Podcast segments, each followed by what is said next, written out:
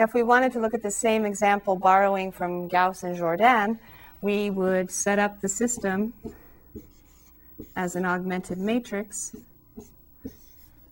And then we could leave this 1 here right where it is and pivot by getting a 0 underneath it by taking negative row 1 and adding it to row 2 and putting it into row 2.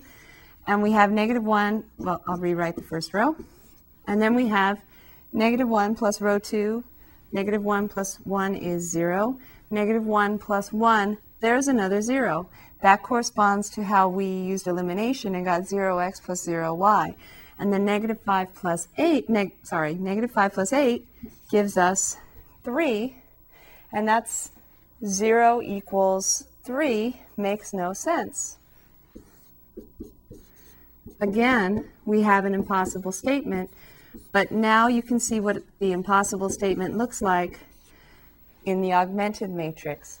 0x plus 0y equals 3. That's not possible. So that means we have an inconsistent system again. We can say it. No solution.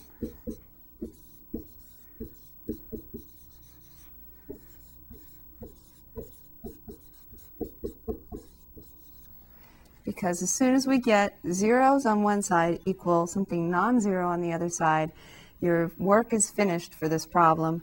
All you can say is this is impossible. There you have an inconsistent system with no solution.